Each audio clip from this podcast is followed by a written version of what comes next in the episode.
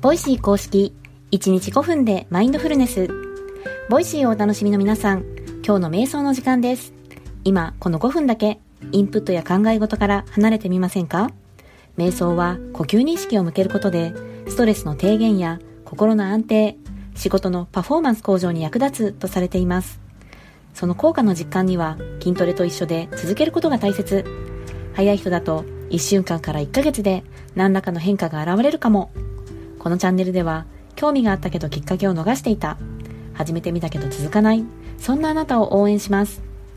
今日の放送はヨガが趣味体についてプチマニアな私まゆがお届けします。セッションの前には準備体操ということであなたの瞑想習慣がますます楽しく豊かになる。そんな話題からお届けします。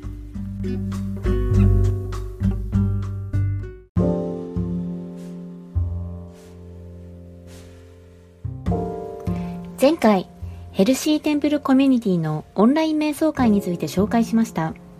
毎朝7時から全国のお寺が日替わりで講師を務めていて、瞑想について直接指導を仰げるのでおすすめですという話でした。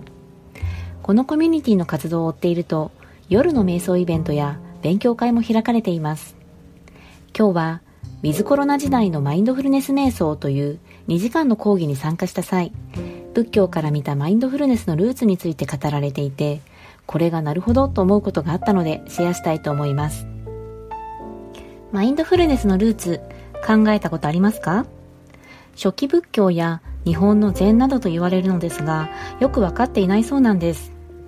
瞑想は仏教が大元なのに、マインドフルネスのルーツと未だ明確に紐付けられていないというのが興味深いなと思いました。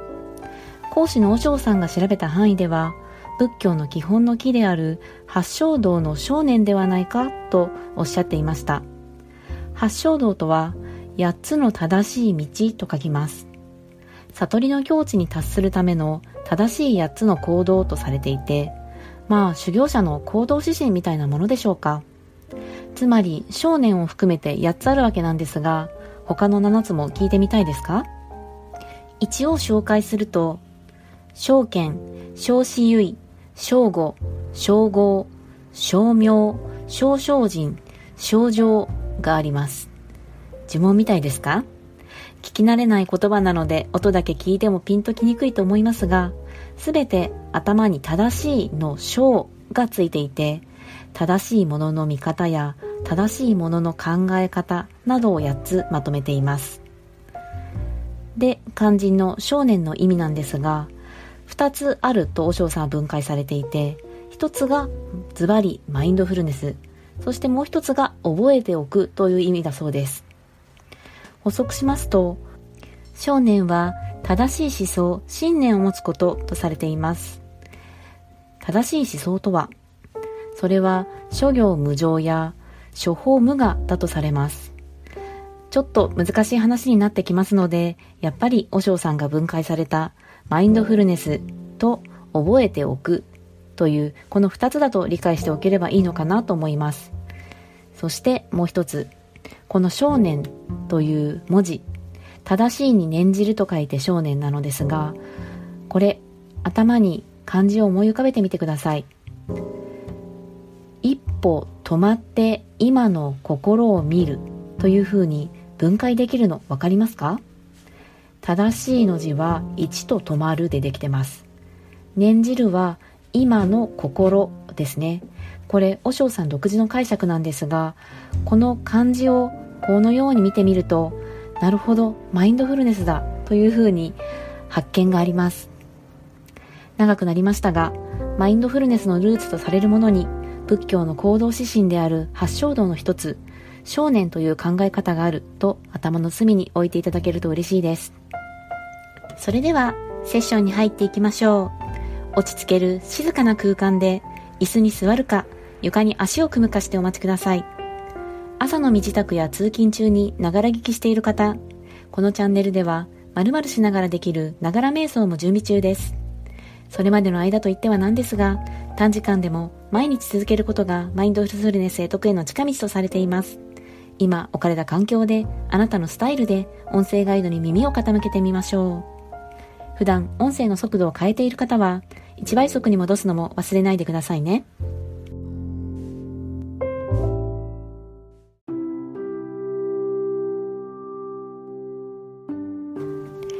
楽に座り姿勢を整えます椅子に浅く腰掛け両足の裏をしっかり地面につけます床で足を組むなど直に座っている場合も重心を地面に預けます。背筋を伸ばし頭を軽く持ち上げその他の余計な力を抜いていきましょう。肩の力が抜けきらない場合、両肩を持ち上げストンと落として脱力します。両肩を水平に保ちます。手は軽く握るか手のひらを上に向けた状態で膝の上に軽く乗せます。目は軽く閉じるか半眼の状態で少し先の一点を見つめます。一度大きな呼吸をしていきましょう。鼻からゆっくり吸って吐き切っていきます。フレッシュな空気が体の中を満たし全身にとどまっていた空気が押し出されていきます。自然な呼吸へペースを移していきます。吸って吐いて吸って吐いて。お腹や胸のあたりが膨らんでは縮んで膨らんでは縮んでを繰り返しています。鼻や喉のあたりの空気の出入りを感じ取ることもできるでしょう。深く長く一定になどと思う必要はありません。ありのままに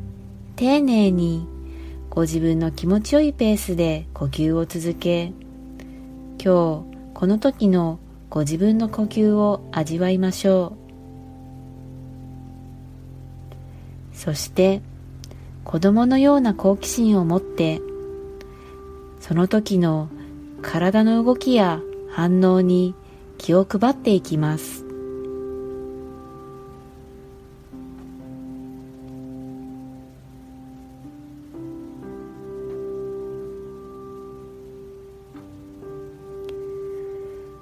呼吸を送り込むたびに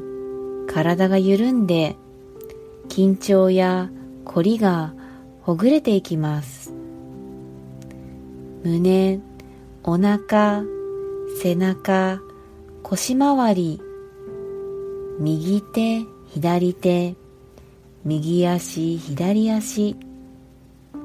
一つ一つ意識を向け凝りや詰まりを感じるところがあれば風船を膨らませるようなイメージでより丁寧に空気を送り込んでみましょう。この時間のこの時にしかない呼吸に意識を向けることで今この時のご自分の状態昨日との違いに気がつくことがあるかもしれません。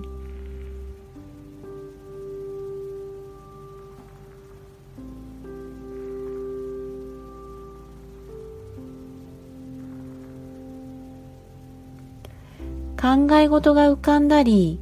呼吸や体の動き以外のことに意識が向いてくることもあるでしょうその時はいい悪いといった判断をせずご自分のその状態にただ気がついて受け入れてきます。そして少しずつ呼吸に意識を戻していきましょう。雑念が浮かんだらそのことに気がついて再び呼吸に帰っていく。呼吸は船の怒りのように戻る場所を示してくれています。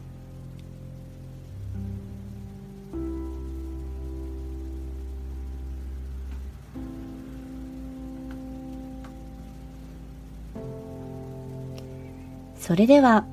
一度大きな呼吸をしていきましょう。鼻からゆっくり吸って吐き切っていきます。ご自分のペースで少しずつ目を開けて外の明かりを感じます。手先指先足先から軽く動かしご自分の意識から外の世界に戻ってきます。お疲れ様でした。